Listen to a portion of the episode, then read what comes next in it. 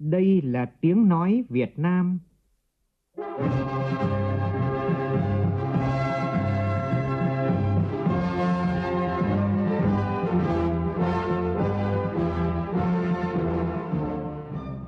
là tiếng nói Việt Nam,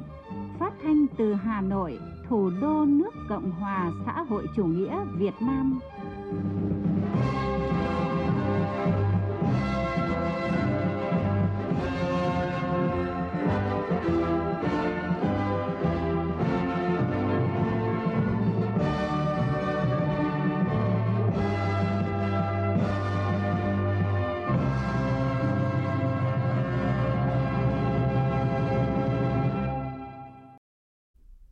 Kính chào quý vị và các bạn. Mời quý vị và các bạn nghe chương trình Thời sự trưa của Đài Tiếng Nói Việt Nam.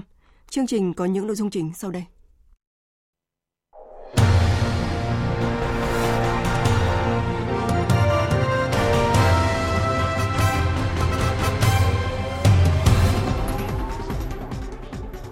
Thảo luận về đánh giá bổ sung kết quả thực hiện kế hoạch phát triển kinh tế xã hội các đại biểu Quốc hội đánh giá cao những kết quả tích cực trong công tác phòng chống dịch COVID-19, đồng thời đề nghị chính phủ đặc biệt quan tâm ổn định kinh tế vĩ mô, kiểm soát lạm phát, đảm bảo an sinh xã hội. Từ sáng nay, cao tốc Hà Nội Hải Phòng là tuyến đường đầu tiên thí điểm chỉ thu phí tự động không dừng tại tất cả các trạm. Bắt đầu tháng hành động vì trẻ em với nhiều hoạt động thiết thực hướng đến trẻ em.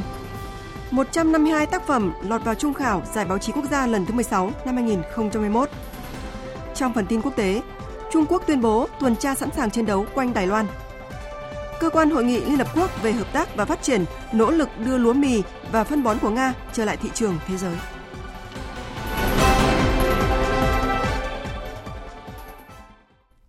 Bây giờ là nội dung chi tiết. Thưa quý vị và các bạn, tiếp tục chương trình kỳ họp sáng nay, Quốc hội thảo luận tại hội trường về đánh giá bổ sung kết quả thực hiện kế hoạch phát triển kinh tế xã hội và ngân sách nhà nước các đại biểu đánh giá cao những kết quả tích cực trong công tác phòng chống dịch COVID-19. Tuy nhiên, nhiều đại biểu bày tỏ sự sốt ruột khi có tiền không giải ngân được, đồng thời đề nghị chính phủ đặc biệt quan tâm điều hành giá xăng dầu, giá lương thực. Trước mắt ưu tiên ổn định kinh tế vĩ mô, kiểm soát lạm phát, đảm bảo an sinh xã hội, kiên quyết đấu tranh chống hành vi thao túng, thông tin mập mờ trong đấu giá quyền sử dụng đất, thị trường chứng khoán và trái phiếu. Nhóm phóng viên Đài Tiếng nói Việt Nam phản ánh.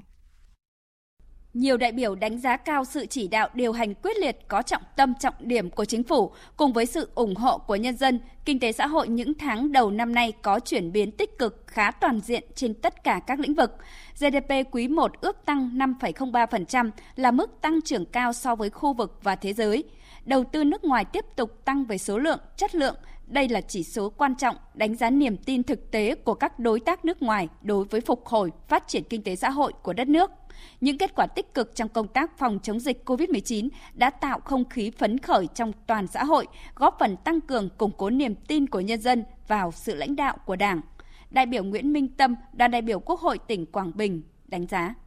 Tôi thực sự ấn tượng với nguồn lực nhà nước hỗ trợ cho phòng chống dịch COVID-19 có thể thấy Quốc hội, Chính phủ cũng đã linh hoạt áp dụng bài học từ truyền thống của ông cha ta thắt lưng buộc bụng, mỗi người dân là một chiến sĩ, mỗi làng xã là một pháo đài trong chống dịch Nhờ vậy, sau một năm vào cuộc quyết liệt đến nay, chúng ta đã từng bước mở cửa, đón những du khách quốc tế, đưa nền kinh tế trong nước từng bước phục hồi. Những thành công trong công việc đưa cuộc sống trở lại trạng thái bình thường cần được ghi nhận công lao hàng đầu của ngành y tế. Tuy nhiên, nghị trưởng Quốc hội, nhiều đại biểu bày tỏ sự sốt ruột khi có tiền không giải ngân được. Nhiều doanh nghiệp, người lao động, người dân chịu ảnh hưởng của dịch bệnh, chậm được thụ hưởng các gói chính sách tài khóa, tiền tệ đại biểu Trịnh Xuân An, đoàn đại biểu Quốc hội tỉnh Đồng Nai và đại biểu Huỳnh Thanh Phương, đoàn đại biểu Quốc hội tỉnh Tây Ninh nêu rõ. Khi chúng ta có tiền mà không thể tiêu được, mặc dù nhu cầu và nhiệm vụ đặt ra là rất lớn và rất cấp bách. Do đó, đề nghị chính phủ, các bộ ngành địa phương cần quyết liệt hơn trong triển khai các thủ tục hành chính, bỏ những thủ tục dườm già, nội dung nào đúng thẩm quyền thì phải quyết định ngay, tránh tình trạng là xin ý kiến lòng vòng giữa các cơ quan, các bộ ngành và dồn cái mọi việc lên cho thủ tướng và cho chính phủ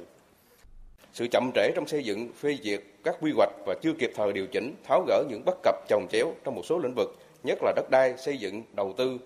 tình trạng này quốc hội đã nhiều lần đề cập tuy nhiên đến nay việc khắc phục vẫn còn chậm Phiên thảo luận sáng nay sôi nổi với nhiều đại biểu bày tỏ băn khoăn về những góc khuất tiêu cực trong đấu giá quyền sử dụng đất, thị trường chứng khoán, trái phiếu. Các đại biểu đề nghị kiên quyết đấu tranh chống những hành vi thao túng, thông tin mập mờ gây ảnh hưởng đến nhà đầu tư. Đại biểu Nguyễn Thị Thủy, đoàn đại biểu Quốc hội tỉnh Bắc Cạn, đại biểu Lý Tiết Hạnh, đoàn đại biểu Quốc hội tỉnh Bình Định đề nghị. Không ít nhà đầu tư đã lợi dụng chiêu trò này, thắng với mức đấu giá cao chót vót, sau đó bỏ cọc nhằm kích giá đất, thổi giá đất để thao túng thị trường, làm lợi cho một nhóm thiểu số. Có những nhà đầu tư thì còn lợi dụng để nâng giá trị cổ phiếu trái phiếu của mình. Nguy hiểm hơn là có những người còn lợi dụng để đánh võng giá trị tài sản bảo đảm cho các khoản vay ngân hàng, mà nếu thực hiện chót lọt là có thể rút ruột các ngân hàng. Và đáng lưu ý là việc giá đất bị đẩy lên quá cao cùng với giá ảo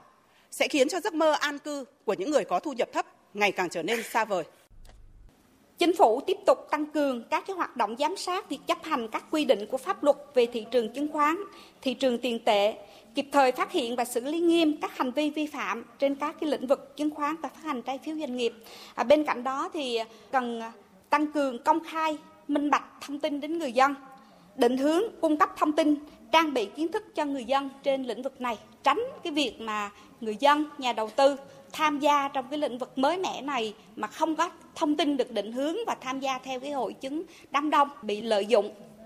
Các đại biểu đưa ra nhiều giải pháp để thúc đẩy phát triển kinh tế xã hội thời gian tới, nhất là để đạt mục tiêu kinh tế nước ta tăng trưởng từ 6 đến 6,5%, kiểm soát lạm phát 4% trong năm nay. Trong đó đề nghị chính phủ cần xây dựng hệ thống các giải pháp đồng bộ từ ngắn hạn, trung hạn và dài hạn, thích ứng với các kịch bản – đại biểu Trần Hoàng Ngân, đoàn đại biểu thành phố Hồ Chí Minh và đại biểu Đinh Ngọc Dung, đoàn đại biểu Quốc hội tỉnh Hải Dương đề nghị Chính phủ nên sớm trình Quốc hội, Ủy ban Thường vụ Quốc hội giảm các loại thuế, bảo vệ môi trường, thuế tiêu thụ đặc biệt, thuế giá trị gia tăng đối với các mặt hàng. Trong đó mặt hàng quan trọng nhất là mặt hàng xăng dầu. Vì để giá xăng dầu tăng cao sẽ dẫn đến domino các mặt hàng giá cả khác.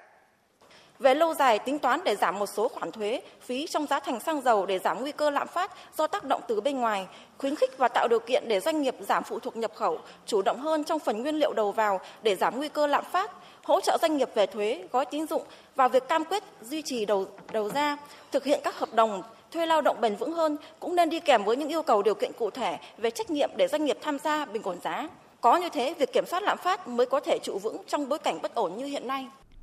Theo một số ý kiến đại biểu trong chương trình phát triển phục hồi kinh tế của đất nước sau đại dịch, chính phủ đặc biệt quan tâm tới ngành nông nghiệp, một ngành giữ vai trò trụ đỡ trong giai đoạn đất nước gặp khó khăn. Nhất là liên tiếp trong hai năm qua, giá cả vật tư đầu vào của nông nghiệp đều tăng cao, chưa có xu hướng giảm, trong khi giá cả nông sản bấp bênh khiến đời sống nông dân khó khăn và ít có khả năng tái đầu tư sản xuất. Đại biểu Nguyễn Tạo, đoàn đại biểu Quốc hội tỉnh Lâm Đồng đề nghị. Chính phủ phải có những chính sách can thiệp kịp thời để bình ổn giá, kìm đà tăng giá của phân bón, vật tư nông nghiệp, xăng dầu. Và đồng thời cũng có những giải pháp đấu tranh quyết liệt với những tệ nạn gian lận thương mại, nhất là đối với nạn phân bón, thuốc bảo vệ thực vật giả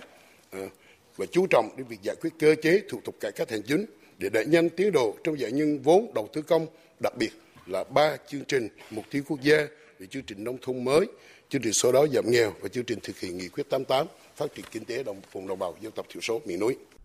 Nhiều đại biểu cũng đánh giá cao nỗ lực chỉ đạo quyết liệt kịp thời của chính phủ, vai trò đầu mối của ngân hàng nhà nước và sự phối hợp của các bộ ngành địa phương trong việc thực hiện nghị quyết số 42 của Quốc hội về thí điểm xử lý nợ xấu các tổ chức tín dụng. Thưa quý vị, theo dõi phiên thảo luận về tình hình kinh tế xã hội và ngân sách nhà nước trên các phương tiện truyền thông đại chúng, nhân dân và nhiều cử tri đánh giá với sự điều hành linh hoạt, nhanh nhạy, quyết liệt của nhà nước, Quốc hội, chính phủ trong thời gian qua, kinh tế đất nước đã có nhiều tín hiệu khởi sắc và phục hồi sau 2 năm bị ảnh hưởng bởi dịch COVID-19. Tổng hợp của phóng viên Đài Tiếng nói Việt Nam. Cử tri Lê Thị Hương ở Cầu Giấy Hà Nội bày tỏ, việc chính phủ chỉ đạo thực hiện quyết liệt đồng bộ các biện pháp phòng chống dịch COVID-19, triển khai hiệu quả chiến dịch tiêm chủng trên toàn quốc đã giúp đời sống người dân, doanh nghiệp trở lại nhịp sống bình thường mới. Điều này đã và đang góp phần vào quá trình phục hồi và phát triển của đất nước trong thời gian tới. Trong hai năm qua, do cái dịch Covid-19 thì đời sống của nhân dân của ta là rất khó khăn. Tôi ra cao cái sự điều hành của đảng, chính phủ và nhà nước, quốc hội Tiêm vaccine cho nhân dân đạt tỷ lệ cao đã đẩy lùi được cái dịch Covid-19 và cuộc sống đang trở lại bình thường, kinh tế ờ, xã hội ngày càng phát triển, từ mở cửa về phát triển kinh tế du lịch. Đấy là cũng điểm nhấn để cho kinh tế Việt Nam phát triển. Chúng tôi tin tưởng vào đường lối ờ, chính sách của Đảng, Nhà nước và Quốc hội. Mặc dù có những tín hiệu tích cực của nền kinh tế khi mà GDP quý 1 năm nay ước tăng 5,03% cao hơn so với cùng kỳ năm 2020 và 2021, song nhiều chuyên gia kinh tế lưu ý về những rủi ro tiềm ẩn trong thời gian tới như là giá dầu tăng cao tác động à, dây chuyền lên giá cước vận tải, chi phí sản xuất, logistics, giá cả hàng hóa và nguyên vật liệu. Chuyên gia kinh tế Đinh Trọng Thịnh cho rằng chính phủ cần có thêm những chính sách hỗ trợ giảm các loại thuế phí hợp lý hai cái năm đại dịch vừa qua, cũng như là từ cái khi mà mở cửa trở lại hồi phục nền kinh tế, thì cái sự chỉ đạo của chính phủ rất là sát sao, giải quyết các cái khó khăn vướng mắc trong phát triển kinh tế xã hội là nó rất cụ thể, rõ ràng, đúng chúng với cái tình hình thực tại của các cái hoạt động kinh tế của chúng ta. Chúng tôi cho rằng là với cái việc điều hành mà sát sao và phù hợp của chính phủ, thì nó sẽ giúp cho các cái doanh nghiệp tháo gỡ được những cái khó khăn đẩy mạnh cái quá trình hồi phục và tăng trưởng kinh tế để mà thúc đẩy cái GDP của chúng ta nó đạt được cái kết quả cao nhất. Theo dõi phiên thảo luận sáng nay của Quốc hội, cử tri Nguyễn Bảo Long, phường Bắc Cường, thành phố Lào Cai, tỉnh Lào Cai đánh giá. Các đại biểu đã thể hiện cái vai trò là người đại diện cho tiếng nói của nhân dân trong cả nước. Bên cạnh những kết quả đạt được thì các đại biểu cũng đã nêu lên rất nhiều cái khó khăn tồn tại. Ví dụ như là chậm giải ngân vốn đầu tư công, nóng về thị trường chứng khoán, rồi là bất động sản. Đây là những vấn đề mà nó ảnh hưởng trực tiếp đến đời sống người dân cũng như là doanh nghiệp. Là một cử tri thì tôi rất mong muốn là làm sao mà các đại biểu đã có ý kiến, quốc hội đã nhận diện ra rồi thì sẽ có những cái giải pháp đúng và trúng để khắc phục những cái tồn tại này, để thúc đẩy cái nền kinh tế đất nước phát triển hơn nữa. Chiều nay, Quốc hội tiếp tục thảo luận ở hội trường về kinh tế xã hội và ngân sách nhà nước. Đài Tiếng Nói Việt Nam sẽ tường thuật trực tiếp phiên làm việc chiều nay của Quốc hội trên kênh sóng Thời sự VV1 từ 13 giờ 55 phút. Mời quý vị và các bạn quan tâm đón nghe. Thời sự VOV, nhanh, tin cậy, hấp dẫn. Cần có chiến lược quốc gia phát triển trẻ em Việt Nam – đây là yêu cầu của Thủ tướng Chính phủ Phạm Minh Chính khi dự và phát biểu tại lễ phát động tháng hành động vì trẻ em và khai mạc hoạt động hè năm 2022 diễn ra tối qua nhân ngày Quốc tế Thiếu nhi mùng 1 tháng 6. Sự kiện do Bộ Lao động Thương binh và Xã hội, Trung Đoàn Thanh niên Cộng sản Hồ Chí Minh, Hội đồng đội Trung ương, Bộ Văn hóa Thể thao và Du lịch, Ủy ban dân thành phố Hà Nội, Quỹ Nhi đồng Liên Hợp Quốc tại Việt Nam phối hợp tổ chức. Buổi lễ có sự tham dự của khoảng 1.200 đại biểu, trong đó có gần 700 trẻ em, đại diện cho hơn 25 triệu trẻ em trong cả nước. Phóng viên Vũ Khuyên đưa tin. Phát biểu tại buổi lễ, Thủ tướng Chính phủ Phạm Minh Chính nhấn mạnh không chỉ có tháng hành động vì trẻ em mà phải luôn luôn hành động vì trẻ em. Thủ tướng yêu cầu thực hiện đầy đủ nghiêm túc các quy định của luật trẻ em và nghị quyết 121 của Quốc hội và các nội dung nhiệm vụ về chăm sóc giáo dục bảo vệ trẻ em trong kế hoạch phát triển kinh tế xã hội. Hãy lắng nghe trẻ em bằng trái tim, hãy bảo vệ trẻ em bằng hành động. Mỗi bộ ngành địa phương liên quan có trách nhiệm để đảm bảo trẻ em được sống trong môi trường an toàn, phát triển thể chất và tinh thần. Bộ Giáo dục Đào tạo nghiên cứu để xây dựng chương trình học phù hợp, tăng cường dạy kỹ năng sống, kỹ năng sinh tồn của trẻ em. Bộ Xây dựng và chính quyền địa phương chú ý đến trường học, sân chơi, bể bơi, nhà vệ sinh cho trẻ em. Bộ Lao động Thương binh Xã hội chú ý các chính sách hỗ trợ nhà trường trẻ em ảnh hưởng bị dịch Covid-19. Bộ Y tế nghiên cứu và có hướng dẫn về dinh dưỡng bữa ăn cho trẻ em, khẩn trương hoàn thành việc tiêm vaccine phòng chống Covid-19 cho trẻ em, nhất là nhóm từ 5 đến 12 tuổi, hoàn thành theo mục tiêu của chính phủ đã đề ra. Để tạo môi trường xanh, phát triển thể chất và tinh thần cho trẻ, Thủ tướng kêu gọi mỗi cá nhân trong cộng đồng hãy hành động vì trẻ em bằng trách nhiệm và tấm lòng nhân ái. Đồng thời, xã hội cũng lên án mạnh mẽ và xử lý nghiêm các hành vi vi phạm sai trái với trẻ em. Thủ tướng nhấn mạnh quyết tâm thực hiện bằng được mục tiêu phát triển toàn diện về thể chất và tinh thần của trẻ em. Nhiều hoạt động hướng đến trẻ em cũng bắt đầu được các bộ ngành địa phương khởi động từ hôm nay. Sáng nay tại thành phố Bến Tre, Ủy ban Nhân dân tỉnh Bến Tre tổ chức lễ phát động tháng hành động vì trẻ em năm nay với chủ đề Chung tay bảo vệ trẻ em, hãy lên tiếng phòng chống xâm hại bạo lực trẻ em. Qua đó tiếp tục tạo sự chuyển biến về nhận thức hành động của các cấp, các ngành và toàn xã hội về công tác bảo vệ chăm sóc trẻ em, tạo dựng một môi trường thân thiện lành mạnh, không có bạo lực, trẻ em không bị xâm hại. Chào đón Ngày Quốc tế Thiếu nhi mùng 1 tháng 6 và mở ra một mùa hè khám phá trải nghiệm cho các em nhỏ, Bảo tàng Phụ nữ Việt Nam tổ chức sự kiện Chào hè cùng văn hóa Nhật Bản Điểm nhấn của sự kiện là trưng bày giới thiệu 108 búp bê truyền thống Nhật Bản với nhiều kích thước và loại hình như là búp bê thiếu nữ, búp bê nam, búp bê hình dáng 12 con giáp, búp bê nhân vật cổ tích. Bước vào mùa hè năm nay, các đơn vị địa phương trong tỉnh Nghệ An đang đẩy mạnh thực hiện các giải pháp nhằm giảm số vụ và số trẻ em bị đuối nước. Đây là việc làm quan trọng không chỉ trang bị kiến thức kỹ năng phòng chống tai nạn đuối nước cho trẻ em, mà thông qua đó còn giúp giảm thiểu các vụ đuối nước thương tâm trên địa bàn. Tại Thừa Thiên Huế, sáng nay, Sở Lao động Thương binh và Xã hội tỉnh phối hợp với Ủy ban dân thành phố Huế tổ chức lễ phát động tháng hành động vì trẻ em năm 2022. Tin của phóng viên Lê Hiếu thường trú tại miền Trung.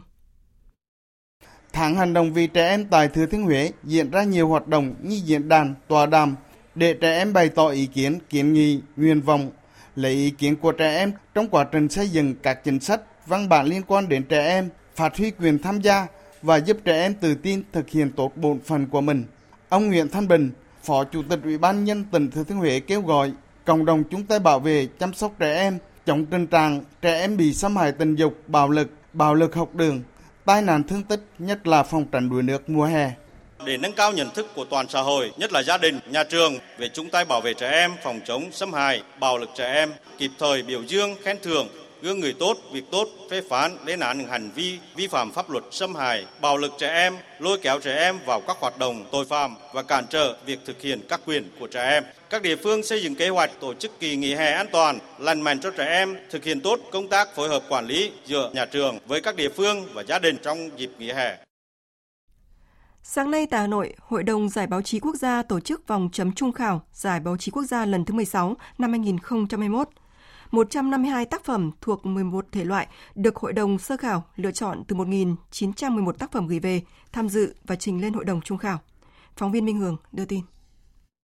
Theo báo cáo của Hội đồng sơ khảo, đây là năm thứ năm liên tiếp giải có sự góp mặt đầy đủ của 63 hội nhà báo tỉnh, thành phố. Các tác phẩm dự giải đã bám sát các chủ đề lớn từ chính trị, kinh tế, văn hóa, an ninh quốc phòng và các mặt của đời sống trong năm 2021. Ông Lê Quốc Minh, Tổng biên tập Báo Nhân dân, Chủ tịch Hội Nhà báo Việt Nam, Chủ tịch Hội đồng Giải báo chí quốc gia, Chủ tịch Hội đồng Trung khảo nhận định năm 2021 là một năm đầy biến động thử thách đối với giới báo chí cả nước. Trong mùa giải lần thứ 16 đặc biệt này, bên cạnh các đề tài truyền thống khác, tác phẩm về đề tài đại dịch COVID-19 chiếm số lượng lớn và chất lượng cũng rất cao. Nguồn chất liệu cho báo chí khan hiếm, điều kiện tác nghiệp của nhà báo gặp nhiều khó khăn, nguy hiểm. Tuy nhiên, lực lượng báo chí cách mạng Việt Nam vẫn vững vàng vượt qua thách thức, thể hiện rõ vai trò sung kích, dấn thân trên tuyến đầu. Rất nhiều nhà báo đã có mặt tại các điểm nóng, các vùng tâm dịch, sẵn sàng xả thân để có những tác phẩm báo chí có sức lay động, truyền cảm hứng mạnh mẽ, lan tỏa những tấm gương sáng, phổ biến những cách làm hay, góp phần vào thành công chung của đất nước trong việc kiểm soát đại dịch COVID-19. Nhà báo Phạm Mạnh Hùng, Phó Tổng Giám đốc Đài Tiếng Nói Việt Nam, thành viên Hội đồng Trung khảo nhận định các tác phẩm báo chí đã truyền tải được những thông điệp ý nghĩa, đồng thời thể hiện được sự dấn thân của tác giả từ câu chữ, hình ảnh, âm thanh trong bài viết. Như là báo điện tử thì chúng tôi thấy là có những cái tác phẩm báo chí tích hợp được đa phương tiện trong một tác phẩm. Thế rồi được trình bày à, dưới cái dạng như là mega story, long form và với một cái kỹ thuật rất là cao nó thể hiện, truyền tải được những cái thông điệp rất là rõ ràng về nội dung của các cái tác giả đi thi. Bên cạnh đó thì ở bên ờ, lĩnh vực phát thanh cũng vậy, rồi truyền hình cũng vậy, là có những cái tìm tòi, thể nghiệm, đổi mới rất là rõ trong cách trình bày tác phẩm, thể hiện cái sự dấn thân của tác giả rất cao. Tôi cũng muốn nhấn mạnh là thông qua những cái sản phẩm báo chí lọt vào vòng trung khảo này thì chúng tôi thấy được tinh thần dấn thân, phụng sự của các cái tác giả thể hiện rất rõ trong ờ, từng tác phẩm dự thi. Dự kiến lễ trao giải báo chí quốc gia lần thứ 16 năm 2021 sẽ được tổ chức vào đúng dịp kỷ niệm Ngày báo chí cách mạng Việt Nam 21 tháng 6 năm nay. Từ hôm nay mùng 1 tháng 6, nhiều chính sách mới ảnh hưởng trực tiếp đến đời sống của người dân bắt đầu có hiệu lực. Phóng viên Văn Hiếu tổng hợp thông tin. Thực hiện đề án của chính phủ về phát triển ứng dụng dữ liệu về dân cư, định danh và xác thực điện tử phục vụ chuyển đổi số quốc gia giai đoạn 2022-2025 tầm nhìn đến năm 2030. Từ hôm nay, người dân có thể khai cấp hộ chiếu phổ thông không gắn chip qua cổng dịch vụ công Bộ Công an, thanh toán trực tuyến, nhận hộ chiếu qua bưu chính hoặc tại các cơ quan quản lý xuất nhập cảnh. Theo đó, công dân Việt Nam ở trong nước có căn cước công dân gắn chip điện tử hoặc căn cước công dân 12 số còn giá trị, có khả năng thanh toán lệ phí trực tuyến qua hệ thống thanh toán điện tử, có thể đăng nhập vào cổng dịch vụ công quốc gia hoặc cổng dịch vụ công của Bộ Công an để đăng ký hồ sơ, thanh toán lệ phí trực tuyến, nhận hộ chiếu qua bưu chính hoặc đến nhận trực tiếp tại cơ quan quản lý xuất nhập cảnh khi có kết quả. Hôm nay cũng là hạn cuối giảm lệ phí làm căn cước công dân gắn chip. Trước đó, để hỗ trợ người dân và doanh nghiệp gặp khó khăn do ảnh hưởng của đại dịch COVID-19, Bộ Tài chính đã ban hành thông tư số 120 quyết định giảm hàng loạt các loại phí, lệ phí. Trong đó, đáng chú ý phải kể đến việc giảm 50% lệ phí làm căn cước công dân gắn chip.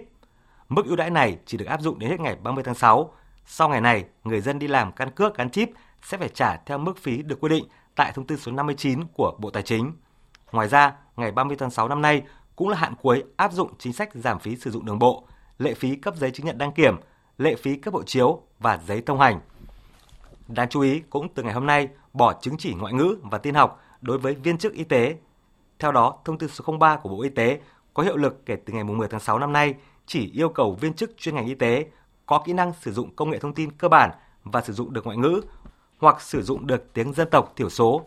đối với viên chức công tác ở vùng dân tộc thiểu số theo yêu cầu của vị trí việc làm. Sáng nay, trạm thu phí cao tốc Hà Nội Hải Phòng đã triển khai thu phí tự động không dừng trên toàn tuyến cao tốc hiện đại nhất cả nước. Hoạt động giao thông diễn ra thuận lợi, an toàn và thông suốt. Phản ánh của phóng viên Hà Nho. Có mặt rất sớm tại trạm thu phí, các lực lượng chức năng, đặc biệt là chủ đầu tư dự án cao tốc Hà Nội Hải Phòng và nhà đầu tư dịch vụ VETC VDTC cho biết các khâu chuẩn bị đã sẵn sàng. Ông Trần Anh Tú, Tổng Giám đốc Tổng Công ty Phát triển Hạ tầng và Đầu tư Tài chính Việt Nam VDFI cho biết. VDFi đã tổ chức triển khai rất là nghiêm túc và quyết liệt các công tác chuẩn bị việc thu phí không dừng hoàn toàn. Chúng tôi đã tổ chức xây dựng phương án tổ chức giao thông, bổ sung các biển báo, biển để tuyên truyền cao tốc Hà Nội Hải Phòng giúp cho lái xe nắm được, giả soát lại toàn bộ những cái hệ thống thiết bị để cho hoạt động nó ổn định hơn, bổ sung những cái đường truyền cáp quang cũng như là cái đường truyền với nhà cung cấp dịch vụ VATC để đảm bảo cho cái việc trong trường hợp xảy ra sự cố thì đều có những cái phương án dự phòng hướng dẫn cho lái xe trước khi vào trạm là đảm bảo lưu lưu thông được an toàn và thông suốt. Tại trạm thu phí đầu tuyến, hầu hết phương tiện qua trạm đã dán thẻ, phương tiện chưa có thẻ được dán tại điểm cách trạm 50 m. Sau 4 tháng chuẩn bị triển khai, người tham gia giao thông tích cực dán thẻ và tham gia dịch vụ thu phí tiện ích này, ông Hồ Trọng Vinh, Phó Tổng Giám đốc công ty VETC cho biết. Tức là trong cái tuần cuối của tháng 5 ấy, cái lượng khách hàng dán thẻ của VTC tăng lên đến 2-30% đấy, tăng lên rất nhiều. Vì là mọi người đang mong chờ ngày 1 tháng 6 thuần ETC trên tuyến cao tốc Hà Nội Phòng thì khách hàng họ mong muốn dán thẻ. Có những khách hàng là đêm 31 đang có điện cho bảo là dán thẻ buổi đêm để sáng mai đi sớm nhưng mà thực ra trên tuyến cao tốc chỉ dán thẻ vào giờ hành chính thôi. Thẻ của VNC bây giờ là khoảng à, 1 triệu 6 nhưng mà số lượng thẻ tăng lên rất nhiều, mỗi tháng lên đến mấy trăm nghìn thẻ. Ông Nguyễn Văn Huyện, Tổng cục trưởng Tổng cục Đường bộ Việt Nam khẳng định chỉ trong một thời gian ngắn chuẩn bị cho triển khai thu phí thí điểm 100% tự động không dừng ETC trên tuyến cao tốc đạt kết quả, chủ đầu tư dự án cao tốc Hà Nội Hải Phòng đã phối hợp rất tích cực, đặc biệt là do nhận thức của chủ phương tiện đã được nâng cao. Bên cạnh đó, công tác chuẩn bị tuyên truyền đã được làm tốt. Sau khi triển khai thí điểm thu phí tự động toàn tuyến cao tốc Hà Nội Hải Phòng khoảng 3 đến 5 tháng tới sẽ tiếp tục nhân rộng triển khai trên các tuyến cao tốc khác về tiến độ sử dụng dịch vụ thu phí tự động ETC chuyển biến tích cực như hiện nay nhờ có sự phối hợp và tham gia tích cực trách nhiệm của các lực lượng chức năng, Thiếu tướng Lê Xuân Đức, Phó Cục trưởng Cục Cảnh sát Giao thông, Bộ Công an cho biết. Trên cái cơ sở là thí điểm sẽ nhân rộng ra các tuyến khác. Thì như vậy là chúng tôi có một sự chuẩn bị hết sức kỹ lưỡng từ hạ tầng cơ sở khảo sát về tình hình trật tự an toàn giao thông khảo sát về từng tuyến đường. Trên cơ sở đánh giá những cái thí điểm thì sẽ tổ chức nhân rộng và như vậy là cái sự chuẩn bị này là hết sức khoa học. Hoạt động thu phí tự động không dừng ETC 100% trên tuyến cao tốc Hà Nội Hải Phòng trong buổi sáng đầu tiên diễn ra xuân sẻ an toàn, thông thoáng. Theo ước lượng đến gần trưa nay, có khoảng hơn 300 phương tiện được dán thẻ ETC tại trạm thu phí đầu tuyến cao tốc Hà Nội Hải Phòng tại các điểm dán thẻ. Theo tin của phóng viên Nguyên Long, đường dây 500 kV mạch 3 đoạn Quảng Trạch dốc sỏi và sân phân phối 500 kV Quảng Trạch đã chính thức được Tổng công ty Truyền tải điện quốc gia và Ban quản lý dự án các công trình điện miền Trung cùng các đơn vị liên quan đóng điện kỹ thuật trong tối qua. việc đóng điện dự án có ý nghĩa quan trọng trong việc tăng cường năng lực truyền tải lưới điện 500 kV của hệ thống lưới điện quốc gia, giải tỏa nguồn năng lượng tái tạo trong khu vực, góp phần đảm bảo cung ứng điện cho miền Nam, tỉnh Quảng Bình, Quảng Trị, Thừa Thiên Huế, Quảng Nam, Quảng Ngãi, thành phố Đà Nẵng và phụ cận. Việc hoàn thành dự án còn là động lực thúc đẩy tiến độ toàn dự án đường dây 500 kV mạch 3. Tỉnh Long An vừa tổ chức buổi tiếp xúc đối thoại giữa lãnh đạo tỉnh với 200 công nhân, doanh nghiệp và cán bộ công đoàn để giải quyết những khó khăn, vướng mắc nhằm bảo đảm sức khỏe, quyền và lợi ích chính đáng của người lao động trong giai đoạn phục hồi kinh tế sau đại dịch COVID-19. Phản ánh của phóng viên Nguyễn Quang, thường trú tại thành phố Hồ Chí Minh. Tại buổi đối thoại, nhiều ý kiến của công nhân doanh nghiệp và cán bộ công đoàn phản ánh về việc thiếu nhà ở, nhà trẻ, trường học, trạm y tế, khu vui chơi giải trí thiết thực và những phúc lợi khác. Tại các khu cụm công nghiệp xuất hiện tình trạng thiếu nhân lực, khó khăn trong đào tạo nghề, doanh nghiệp nợ bảo hiểm xã hội, bảo hiểm y tế, bảo hiểm thất nghiệp, ảnh hưởng quyền lợi của người lao động. Nhiều doanh nghiệp trên địa bàn tỉnh Long An hiện nay đang gặp nhiều khó khăn thách thức trong hoạt động sản xuất khi giá nguyên nhiên liệu biến động, thị trường tiêu thụ sản phẩm chưa ổn định do tình hình kinh tế chính trị thế giới còn diễn biến phức tạp. Bà Lê Ngọc Diễm, Chủ tịch Công đoàn Công ty May mặc Tết Ray Long An với hơn 1.300 công nhân nêu kiến nghị. Về cái à, cái nghị quyết số 17 năm 2022 á, tăng thời gian làm thêm giờ của người lao động thì à, trong cái bối cảnh mà phòng chống dịch như hiện nay á thì à, cũng xin ý kiến của tỉnh là có cái giải pháp nào để mà giám sát cái thời gian làm việc để mà doanh nghiệp không có ép người lao động tăng ca. Sau khi lắng nghe phản ảnh và kiến nghị, Bí thư tỉnh ủy Long An Nguyễn Văn Được yêu cầu các đơn vị có liên quan tập trung đào tạo nguồn nhân lực và liên kết đào tạo nguồn nhân lực, nhất là nguồn nhân lực chất lượng cao, đảm bảo đủ chất lượng cũng như số lượng, hợp lý về cơ cấu ngành nghề đào tạo, đáp ứng nhu cầu tuyển dụng của doanh nghiệp, thị trường lao động của tỉnh. Trong những ngày tới, cần triển khai thực hiện việc hỗ trợ tiền thuê nhà cho người lao động đồng hành cùng doanh nghiệp. Khó khăn của doanh nghiệp chính là khó khăn của tỉnh. Thành công doanh nghiệp chính là cái cái thành công của tỉnh. Cho nên tôi đề nghị thì cái phương châm này cho nó nó thực sự là đầy đủ ý nghĩa của nó. Đề nghị tất cả các cấp các ngành chúng ta phải quan tâm. Và quan tâm một cách công bằng đầy đủ khách quan năng động với lại trong cái cải cách thủ tục hành chính. Làm đúng quy định nhưng mà nó, nó, nó linh hoạt. Để làm sao giải quyết kịp thời cái lợi ích của các bộ công nhân của chúng ta. Tòa án Nhân dân cấp cao tại Hà Nội cho biết dự kiến ngày 20 tháng 6 tới, Tòa án Nhân dân cấp cao tại Hà Nội sẽ mở phiên tòa xét xử phúc thẩm theo đơn kháng cáo của cựu Chủ tịch Ủy ban dân thành phố Hà Nội Nguyễn Đức Trung và các bị cáo khác trong vụ mua chế phẩm Redoxy 3C xử lý ô nhiễm nước hồ. Theo đơn kháng cáo của cựu Chủ tịch Ủy ban nhân dân thành phố Hà Nội Nguyễn Đức Trung, bản án sơ thẩm tuyên bị cáo phạm tội lợi dụng chức vụ quyền hạn trong khi thi hành công vụ là không đúng nên bị cáo đã có đơn kháng cáo kêu oan. Bị cáo Nguyễn Trường Giang, giám đốc công ty trách nhiệm hữu hạn thương mại dịch vụ Arctic kháng cáo rằng tòa án cấp sơ thẩm xử phạt bị cáo 4 năm 6 tháng tù là quá nặng, do đó bị cáo Giang đã có đơn kháng cáo xin giảm nhẹ hình phạt.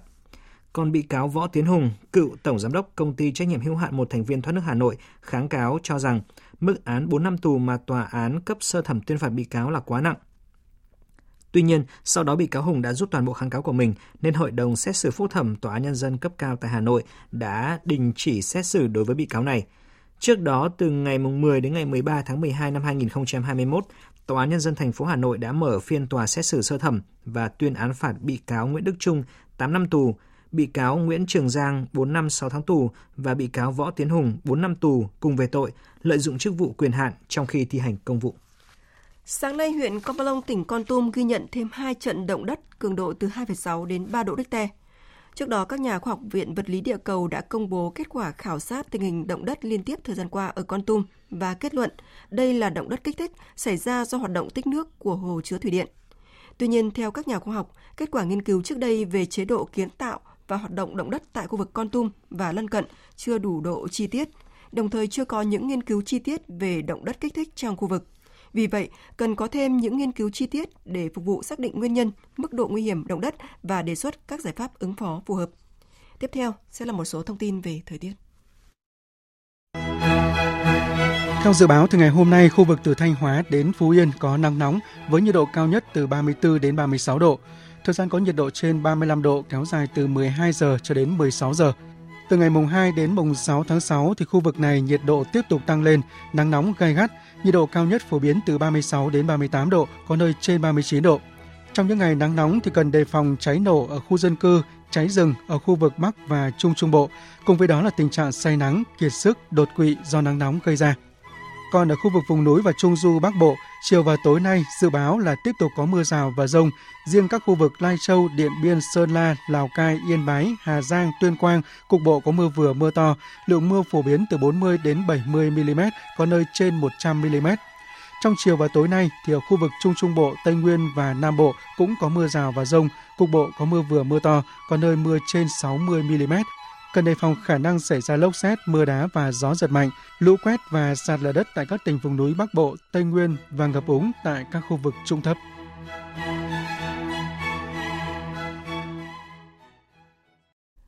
Chương trình tiếp tục với phần tin quốc tế. Hôm nay, quân đội Trung Quốc ra tuyên bố về việc tổ chức tuần tra sẵn sàng chiến đấu quanh đảo Đài Loan và nhấn mạnh việc làm này là nhằm vào Mỹ. Phóng viên Bích Thuận, thường trú tại Bắc Kinh, Trung Quốc, đưa tin. Người phát ngôn chiến khu miền Đông của Quân Giải phóng Nhân dân Trung Quốc Thi Nghị khẳng định Đài Loan là một phần lãnh thổ của Trung Quốc và tuyên bố chiến khu miền Đông sẽ tiếp tục tăng cường huấn luyện sẵn sàng chiến đấu. Cuộc tuần tra sẵn sàng chiến đấu của quân đội Trung Quốc diễn ra giữa lúc một phái đoàn của Mỹ do Thượng nghị sĩ Đảng Dân Chủ Tammy Duckworth dẫn đầu đang thực hiện chuyến thăm Đài Loan 3 ngày. Tối 30 tháng 5, quân đội Trung Quốc đã điều 30 máy bay chiến đấu bay quanh đảo Đài Loan, cùng thời điểm bà Duckworth đặt chân lên hòn đảo này để thực hiện chuyến thăm bất ngờ. Và trong lúc hai nhóm tác chiến tàu sân bay của Mỹ tổ chức tập trận ở vùng biển phía đông nam đảo Okinawa, Nhật Bản, cách không xa nơi tàu sân bay Liêu Ninh của Trung Quốc tập trận suốt 3 tuần ở phía đông Đài Loan kể từ ngày 1 tháng 5. Chiều 31 tháng 5, phát ngôn viên Bộ Ngoại giao Trung Quốc Triệu Lập Kiên tuyên bố, chuyến thăm của nữ nghị sĩ Mỹ tới Đài Loan vi phạm nghiêm trọng nguyên tắc một nước Trung Quốc và ba thông cáo chung giữa hai nước, đồng thời khẳng định Trung Quốc sẽ tiếp tục có các biện pháp mạnh mẽ, kiên quyết bảo vệ chủ quyền quốc gia và toàn vẹn lãnh thổ của mình. Đứng trước áp lực ảnh hưởng của Trung Quốc ngày càng có dấu hiệu gia tăng tại các quốc đảo Thái Bình Dương có thể gây bất ổn địa chính trị khu vực, chính phủ New Zealand cho biết sẽ cử một quan chức cấp cao tới Fiji để làm rõ quan điểm của nước này đối với các vấn đề của khu vực. Tin của phóng viên Đài Tiếng Nói Việt Nam thường trú tại Australia theo dõi khu vực châu Đại Dương.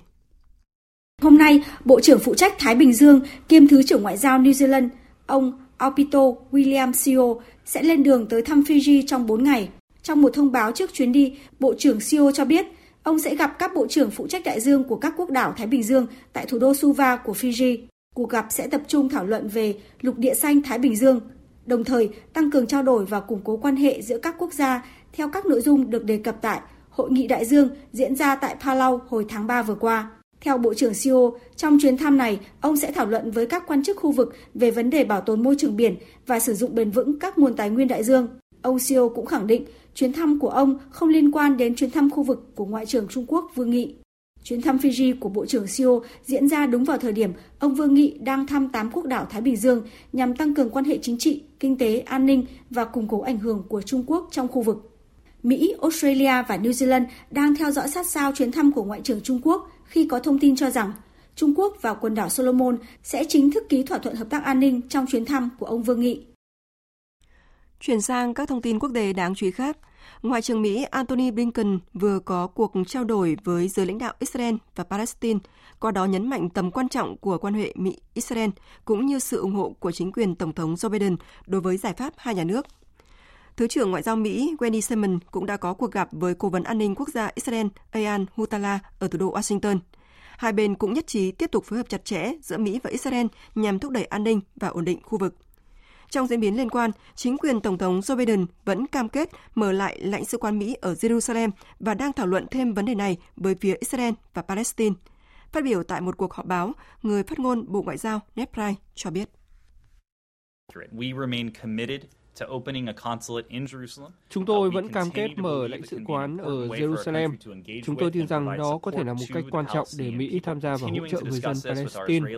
Chúng tôi tiếp tục thảo luận vấn đề này với các đối tác Israel và Palestine, cũng như tham khảo ý kiến của các thành viên Quốc hội. Liên quan đến cuộc xung đột Nga-Ukraine, trả lời phỏng vấn kênh truyền hình Newsmax, Tổng thống Ukraine Zelensky cho biết – số binh lính nước này thiệt mạng hàng ngày vào khoảng từ 60 đến 100 người và khoảng 500 người khác bị thương. Tổng thống Ukraine thừa nhận tình hình tại miền Đông hiện nay là đang vô cùng khó khăn khi Nga đang dồn lực cho chiến dịch quân sự đặc biệt tại đây. Trong một diễn biến có liên quan, hôm nay, hãng thông tấn Nga Interfax dẫn nguồn Bộ Quốc phòng nước này cho biết lực lượng hạt nhân Nga đang tổ chức tập trận ở tỉnh Ivanov, phía đông bắc thủ đô Moscow. Khoảng 1.000 quân đang thực hiện diễn tập với hơn 100 phương tiện, bao gồm cả bệ phóng tên lửa đạn đạo xuyên lục địa IAT. Tổng thư ký cơ quan Hội nghị Liên Hợp Quốc về hợp tác và phát triển đã tiến hành các cuộc họp tại Nga nhằm tìm kiếm giải pháp dỡ bỏ các rào cản đang tồn tại để lúa mì và phân bón của Nga có thể trở lại các thị trường trên thế giới. Trong tuyên bố đưa ra ngày hôm qua, người phát ngôn của Liên Hợp Quốc, ông Stefan Duzadek cho biết, hiện người đứng đầu Tổng thư ký cơ quan hội nghị Liên Hợp Quốc sẽ tiếp tục tiếp xúc với phía Mỹ về vấn đề này. Theo ông Dujarric, bà Rebecca đã thay mặt Tổng thư ký có mặt ở Moscow ngày 30 tháng 5 vừa qua nhằm đối thoại để có thể đưa hai mặt hàng thiết yếu của Nga trở lại thị trường toàn cầu, giải quyết tình trạng mất an ninh lương thực đang ngày càng gia tăng hiện nay. Bắt đầu từ hôm nay, mùng 1 tháng 6, chính phủ Nhật Bản sẽ tăng gấp đôi số lượng người nhập cảnh tối đa mỗi ngày và tiếp tục nới lỏng các biện pháp kiểm soát biên giới do COVID-19 trong bối cảnh lo lắng về đại dịch đang giảm dần. Tin của phóng viên Hoàng Nguyễn, thường trú tại Nhật Bản. Theo đó, Nhật Bản sẽ nâng mức nhập cảnh tối đa từ 10.000 người lên 20.000 người mỗi ngày, đồng thời miễn cách ly và xét nghiệm COVID-19 khi nhập cảnh đối với người dân đến từ 98 quốc gia và khu vực có nguy cơ lây nhiễm thấp, bao gồm Mỹ, Anh, Trung Quốc, Hàn Quốc. Điều này có nghĩa là khoảng 80% người nhập cảnh sẽ được miễn trừ các thủ tục liên quan đến COVID-19.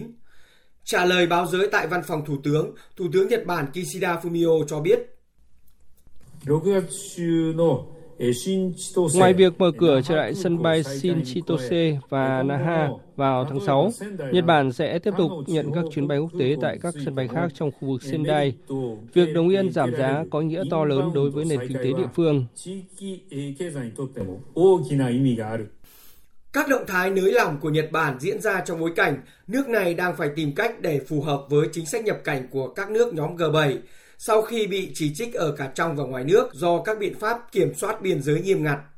Ngoài ra, Nhật Bản cũng có kế hoạch bắt đầu tiếp nhận khách du lịch nước ngoài theo từng giai đoạn bắt đầu từ ngày 10 tháng 6. Thủ tướng Kishida Fumio cho biết một bản hướng dẫn chi tiết về việc tiếp nhận khách du lịch nước ngoài sẽ được công bố vào ngày 7 tháng 6 tới.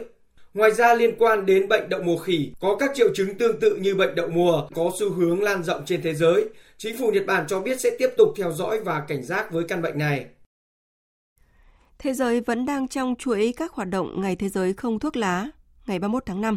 Một trong những thông tin mà Tổ chức Y tế Thế giới đưa ra trong dịp này đó là ngành công nghiệp thuốc lá đang đầu độc hành tinh khi tiêu tốn 600 triệu cây xanh, 22 tỷ tấn nước và tạo ra 84 triệu tấn carbonic mỗi năm.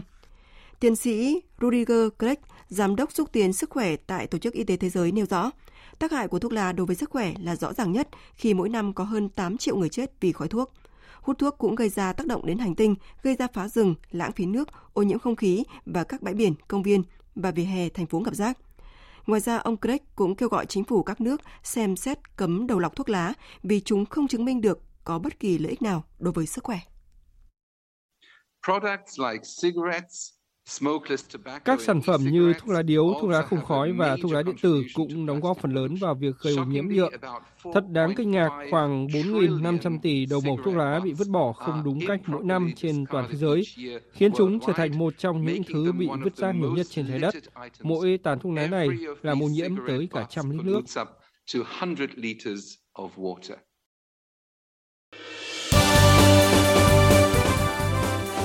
Thời sự tiếng nói Việt Nam Thông tin nhanh Bình luận sâu Tương tác đa chiều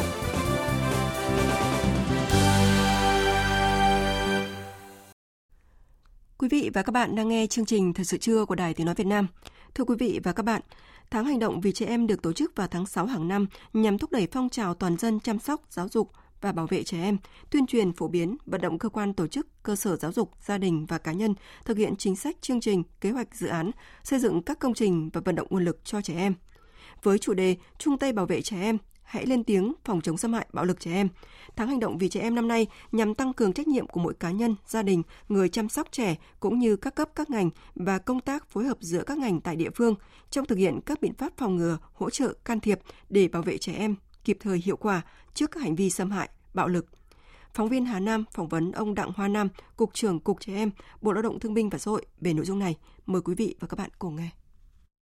Thưa ông, trước hết xin ông cho biết tháng hành động vì trẻ em năm nay thì hướng tới mục tiêu cụ thể là gì ạ? Tháng độ về trẻ em năm nay thì nó có hai cái thông điệp. Thông điệp thứ nhất là thông điệp về chung tay bảo vệ chăm sóc giáo dục trẻ em. Đặc biệt là trong cái bối cảnh đại dịch Covid-19 và cái phục hồi kinh tế xã hội sau đại dịch Covid-19 thì cũng có những vấn đề mà trẻ em bị ảnh hưởng, có những đối tượng trẻ em bị ảnh hưởng bởi dịch Covid-19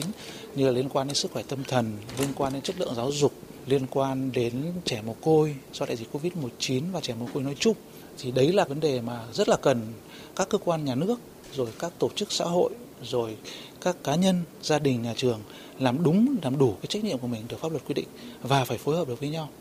Thông điệp thứ hai đó là cái thông điệp liên quan đến cái việc chung tay bảo vệ trẻ em và hãy lên tiếng tố cáo những cái hành vi mà xâm hại bạo lực đối với trẻ em. Vâng, à, chúng ta thì cứ kêu gọi à, cộng đồng chung tay bảo vệ trẻ em. Tuy nhiên thì thời gian qua nhiều vụ xâm hại bạo lực trẻ em thì vẫn xảy ra. Vậy à, đâu là những hạn chế thưa ông?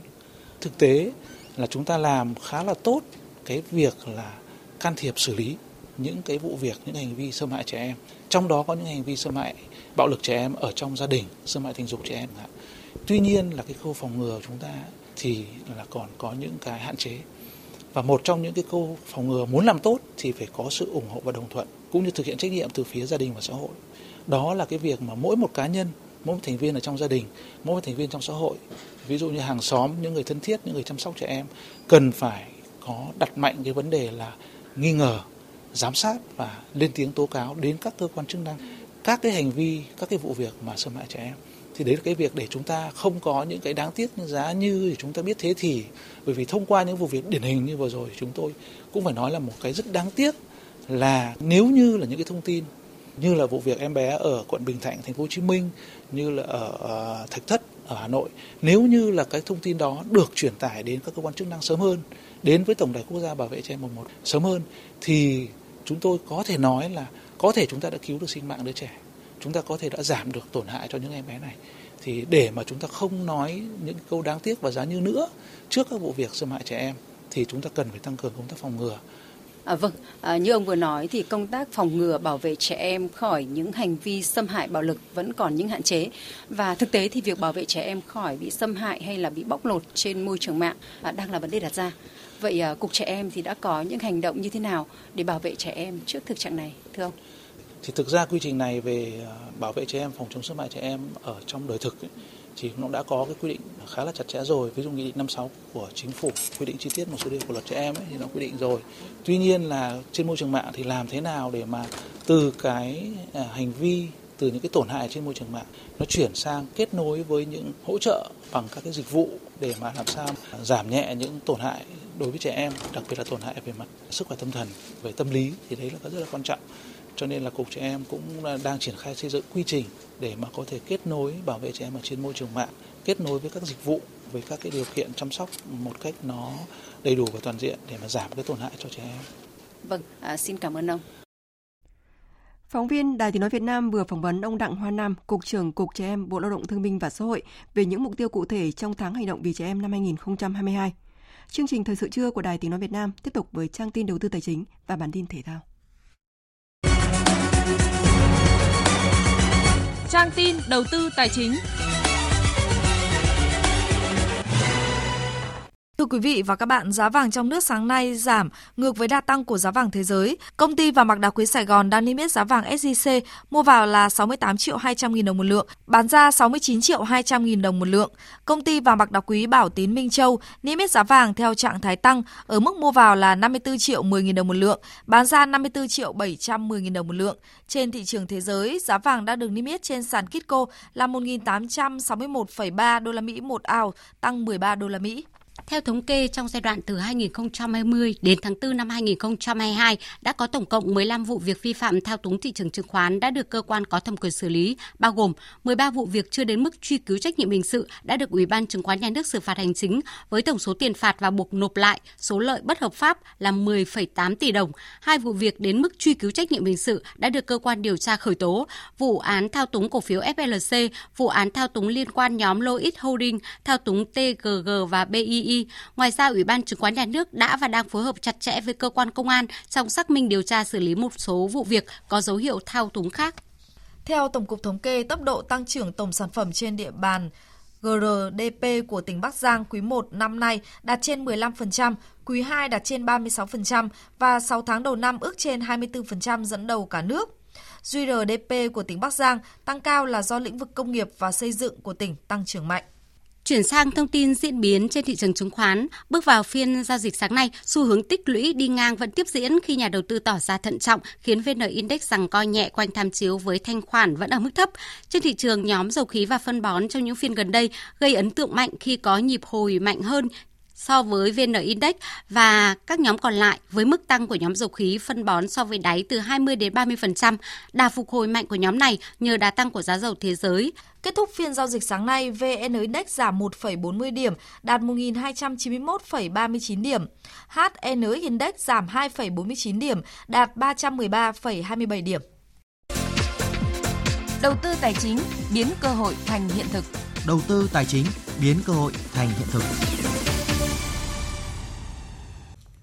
Thưa quý vị và các bạn, trong thời gian tới đây, Mobile Money sẽ thúc đẩy mạnh mẽ thanh toán không dùng tiền mặt ở các địa bàn khó tiếp cận dịch vụ ngân hàng, cộng hưởng và bổ trợ cho các dịch vụ ngân hàng hiện có, tạo nên hệ sinh thái thanh toán năng động bao trùm để phục vụ người dân trên toàn lãnh thổ Việt Nam. Phóng viên Đài Tiếng Nói Việt Nam thông tin. Ba doanh nghiệp là Tổng công ty truyền thông VNPT Media, Tổng công ty viễn thông Mobifone, Tập đoàn Công nghiệp Viễn thông Quân đội Viettel đã triển khai cung ứng dịch vụ tới khách hàng ngay từ cuối tháng 11 năm 2021. Đến nay đã có hơn 1,1 triệu khách hàng, trong đó số lượng khách hàng đăng ký và sử dụng dịch vụ ở nông thôn, miền núi, vùng sâu, vùng xa, biên giới và hải đảo là gần 660.000 khách hàng, chiếm tới hơn 60% tổng số khách hàng đăng ký và sử dụng dịch vụ. Ông Lê Anh Dũng, Phó vụ trưởng vụ thanh toán Ngân hàng Nhà nước cho rằng Mobile Money ra đời là để thúc đẩy cái tài chính toàn diện. Mà tài chính toàn diện đây thì ở thành thị thì cũng đã tương đối là được đáp ứng rồi. Tuy nhiên thì cái địa bàn nông thôn vùng sâu vùng xa thì chưa được đáp ứng. Thì đây tôi nghĩ là chính là sứ mệnh dành cho các nhà mạng cần phải khai thác. Và đây cũng chính là lợi thế cạnh tranh tạo sự khác biệt của mobile money so với các dịch vụ ngân hàng uh, truyền thống rồi dịch vụ ví điện tử trong thực tế, tính đến hết quý 1 năm nay, 70% thuê bao kích hoạt tài khoản tiền di động trên Viettel Money đều nằm ở các vùng sâu, vùng xa. Đặc biệt, trung bình mỗi thuê bao phát sinh tới 10 giao dịch chuyển tiền, mua bán trực tuyến. Tuy nhiên, do lần đầu tiên được cấp phép triển khai chính thức tại thị trường Việt Nam, Mobile Money cũng đã đặt ra bài toán khó về thay đổi hành vi chi tiêu và sử dụng tiền của người dân. Bà Phạm Minh Tú, Phó Giám đốc Trung tâm Dịch vụ số Mobifone, kiến nghị cho phép các nhà mạng kết nối vào cơ sở dữ liệu quốc gia về dân cư để việc đăng ký không sai so với chứng minh thư nhân dân cũ. Bà Phạm Minh Tú cho biết hướng đi thời gian tới của các nhà mạng để phát triển mobile money. Trong giai đoạn tiếp theo thì Mobile cũng như là các cái nhà mạng sẽ cùng có những cái đề xuất với cơ quan quản lý nhà nước để có những chính sách để thúc đẩy cái việc sử dụng Mobile Money tại Việt Nam. À, thí dụ như tôi đã nói là bài toán khuyến khích các khách hàng sử dụng các cái dịch vụ công bằng Mobile Money hoặc là ờ, đề xuất những cái chính sách để mà tiếp cận với cái cơ sở dữ liệu tập trung về định danh dân cư uh, tạo ra một cái sự uh, hoàn chỉnh và tạo thuận tiện cho cái việc phát triển thuê bao money.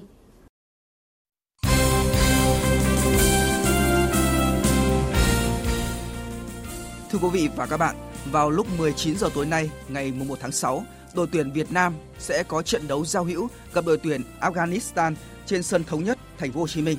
Tại cuộc họp báo trước trận đấu, huấn luyện viên Park Hang-seo đã có những chia sẻ về kế hoạch và mục tiêu trong trận đấu này. Tin của phóng viên Hà Khánh thường trú tại thành phố Hồ Chí Minh.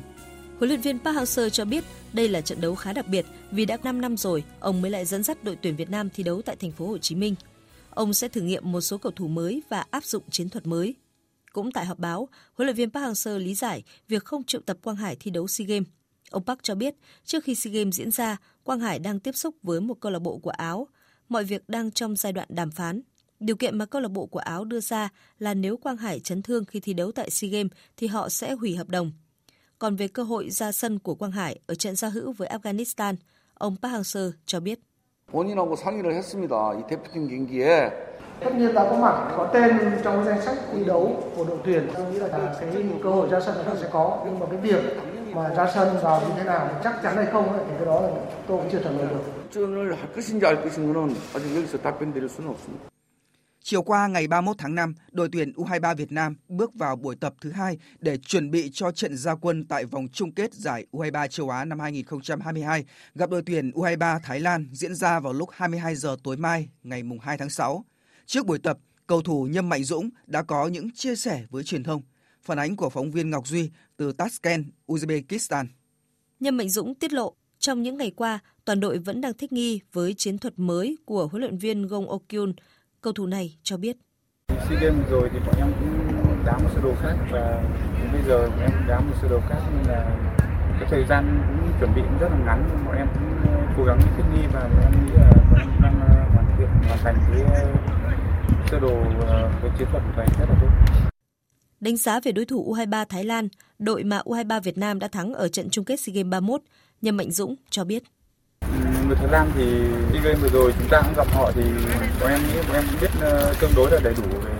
đối thủ Thái Lan. Thì trong cuộc họp thì ban huấn luyện cũng đã cho xem băng và phân tích những đối thủ. Bọn em nghĩ là bọn em đã nắm bắt được một phần nào đó. Đội thủ Thái Lan cũng rất là đáng gờm nên là em nghĩ là trận đấu sắp tới rất, rất khó khăn. Còn vào chiều nay, mùng 1 tháng 6, vòng loại giải Futsal HD Bank vô địch quốc gia năm 2022 khởi tranh tại thành phố Đà Lạt, Lâm Đồng. Phản ánh của Quang Sáng, phóng viên Đài Tiếng Nói Việt Nam tại Tây Nguyên. Giải Futsal HD Bank vô địch quốc gia 2022 có 11 đội tham dự. Ban tổ chức tiếp tục áp dụng phương thức thi đấu chia làm hai giai đoạn để gia tăng sự cạnh tranh, tính hấp dẫn và chất lượng của các trận đấu. Giai đoạn 1 Vòng loại diễn ra từ ngày 1 tháng 6 đến ngày 9 tháng 6 với 5 đội tham gia gồm Tân Hiệp Hưng, Quảng Nam, Cao Bằng, Hưng Gia Khang Đắk Lắc và Việt Football. Những đội này sẽ thi đấu vòng tròn một lượt để tính điểm xếp hạng. Trong đó, 4 đội có thứ hạng cao nhất tham dự giai đoạn 2 của giải. Ông Nguyễn Ca, trưởng ban tổ chức giải cho biết. Chúng tôi đặt cái vấn đề chống dịch lên hàng đầu quy định cho các thành phần tham dự giải các đội bóng phải nghiêm chỉnh thực hiện theo quy định của địa phương cũng như là sở y tế tỉnh lâm đồng. Chúng tôi đã triển khai khử khuẩn tại địa điểm thi đấu chuẩn bị các phương án. Nếu có covid thì chúng tôi cũng đặt ra các tình huống để xử lý. Ngoài cái công tác phòng dịch thì cũng rất quan tâm tới cái vấn đề về à, an toàn vệ sinh thực phẩm. Đây là năm thứ sáu giải được Đài Tiếng Nói Việt Nam, Liên đoàn bóng đá Việt Nam và nhà tài trợ Kim Cương HD Bank phối hợp tổ chức. Sau SEA Games 31, các vận động viên của đội điền kinh Việt Nam tiếp tục bước vào tập luyện để chuẩn bị cho những mục tiêu tiếp theo. Do ASEAN tạm hoãn nên các vận động viên sẽ chuẩn bị cho giải điền kinh thành phố Hồ Chí Minh mở rộng diễn ra vào tháng 7 và Đại hội thể dục thể thao toàn quốc vào tháng 11. Các vận động viên Nguyễn Thị Huyền, Trần Nhật Hoàng chia sẻ. qua quãng thời gian SEA Games thì tinh thần rồi cơ bắp của mình này khá là mộc. Thời điểm bây giờ thì bắt đầu tập luyện mùa thể lực Mấy hôm nay bọn em quay lại thì tập nhẹ nhàng thôi để cho cơ bắp nó quay lại cảm giác là hoạt động thôi. Sau một thời gian nghỉ sau SEA Games thì ờ, quay trở lại tập luyện thì nó hụt hơi khá là nhiều. Nhưng mà tụi em sẽ lấy lại bình thường thôi. Tối qua diễn ra hai cặp đấu đầu tiên của vòng tứ kết giải quần vợt Pháp mở rộng. Ở trận đấu được chờ đợi nhất của nội dung đơn nam, Rafael Nadal vượt qua Novak Djokovic sau màn so tài kéo dài hơn 4 giờ đồng hồ. Kết quả Nadal đã đánh bại tay vợt số 1 thế giới với tỷ số lần lượt là 6-2, 4-6, 6-2 và 7-6. Ở trận đấu còn lại, Alexander Zverev cũng trải qua 4 set đấu để loại Carlos Alcaraz với tỷ số chung cuộc 3-1. Ở hai trận tứ kết đầu tiên của nội dung đơn nữ, Martina Trevisan thắng Leonard Fernandez 6-2, 6-7 và 6-3, còn Korigov đánh bại Sloane Stephen 7-5 và 6-2. Dự báo thời tiết Bản tin dự báo thời tiết các khu vực trên cả nước trong buổi chiều và đêm nay. Khu vực Bắc Bộ chiều nắng, chiều tối và đêm có mưa rào và rông vài nơi, riêng vùng núi và Trung Du cục bộ có mưa vừa mưa to, gió đông nam cấp 2 cấp 3, nhiệt độ từ 24 đến 33 độ, có nơi trên 33 độ, riêng khu vực đồng bằng từ 32 đến 35 độ. Khu vực từ Thanh Hóa đến Thừa Thiên Huế ngày nắng nóng có nơi nắng nóng gay gắt, chiều tối và đêm có mưa rào và rông vài nơi. Riêng phía Nam chiều tối có mưa rào và rông rải rác, cục bộ có mưa vừa mưa to, gió nhẹ, nhiệt độ từ 25 đến 37 độ. Khu vực từ Đà Nẵng đến Bình Thuận chiều nắng, phía Bắc có nắng nóng, chiều tối và đêm có mưa rào và rông vài nơi. Riêng phía Bắc chiều và tối cục bộ có mưa vừa mưa to, gió Tây Nam cấp 2, cấp 3, nhiệt độ từ 25 đến 35 độ, phía Bắc có nơi trên 35 độ. Tây Nguyên có mưa rào và rông vài nơi, riêng chiều tối và tối có mưa rào và rông rải rác, cục bộ có mưa vừa mưa to, gió Tây Nam cấp 2, cấp 3, nhiệt độ từ 20 đến 32 độ. Khu vực Nam Bộ có mưa rào và rông vài nơi, riêng chiều và tối, cục bộ có mưa vừa mưa to, gió Tây Nam cấp 2, cấp 3, nhiệt độ từ 24 đến 34 độ. Khu vực Hà Nội chiều nắng, chiều tối có lúc có mưa rào và rông, đêm không mưa, gió Đông Nam cấp 2, cấp 3, nhiệt độ từ 25 đến 35 độ. Tin dự báo thời tiết biển. Bắc Vịnh Bắc Bộ có mưa rào rải rác và có nơi có rông, tầm nhìn xa trên 10 km, giảm xuống 4 đến 10 km trong mưa, gió Nam cấp 5, ngày mai có lúc cấp 6, giật cấp 7, biển động. Nam Vịnh Bắc Bộ có mưa rào và rông vài nơi, gió Đông Nam đến Nam cấp 4, cấp 5. Vùng biển từ Quảng Trị đến Quảng Ngãi, khu vực Bắc Biển Đông, khu vực giữa Biển Đông, khu vực Nam Biển Đông và khu vực quần đảo Hoàng Sa thuộc thành phố Đà Nẵng có mưa rào và rông vài nơi, tầm nhìn xa trên 10 km, gió Nam đến Tây Nam cấp 4, cấp 5. Vùng biển từ Bình Định đến Ninh Thuận, vùng biển từ Bình Thuận đến Cà Mau có mưa rào và rông rải rác, tầm nhìn xa trên 10 km, giảm xuống 4 đến 10 km trong mưa, gió Tây Nam cấp 4, cấp 5. Vùng biển từ Cà Mau đến Kiên Giang, khu vực quần đảo Trường Sa thuộc tỉnh Khánh Hòa và Vịnh Thái Lan có mưa rào và rông rải rác, tầm nhìn xa trên 10 km, giảm xuống 4 đến 10 km trong mưa, gió Tây Nam cấp 3, cấp 4. Vừa rồi là thông tin dự báo thời tiết. Trước khi kết thúc chương trình, chúng tôi tóm lược những tin chính đã phát.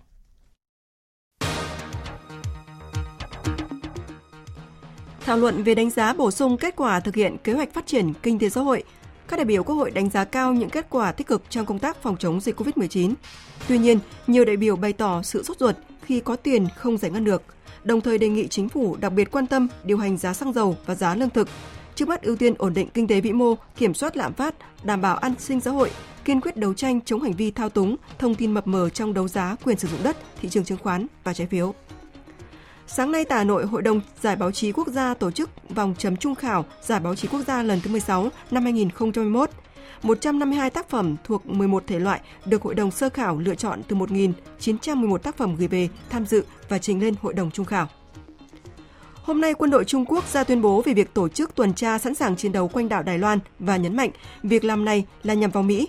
theo phía quân đội Trung Quốc, việc Washington ngấm ngầm hay công khai xúi dục ủng hộ lực lượng Đài Loan độc lập sẽ đẩy Đài Loan vào tình thế nguy hiểm và sẽ phải đối mặt với những hậu quả nghiêm trọng. Cuộc tuần tra sẵn sàng chiến đấu của quân đội Trung Quốc diễn ra giữa lúc một phái đoàn của Mỹ do Thượng nghị sĩ Đảng Dân Chủ Tammy Duckworth dẫn đầu đang thực hiện chuyến thăm Đài Loan 3 ngày. Tổng thống Ukraine Volodymyr Zelensky thừa nhận tình hình tại miền Đông hiện nay đang vô cùng khó khăn khi Nga đang dồn lực cho chiến dịch quân sự đặc biệt tại đây – trong một diễn biến có liên quan, Bộ Quốc phòng Nga cho biết lực lượng hạt nhân Nga đang tổ chức tập trận ở tỉnh Ivanov, phía đông bắc thủ đô Moscow. Khoảng 1.000 quân đang thực hiện diễn tập với hơn 100 phương tiện, bao gồm cả bệ phóng tên lửa đạn đạo xuyên lục địa.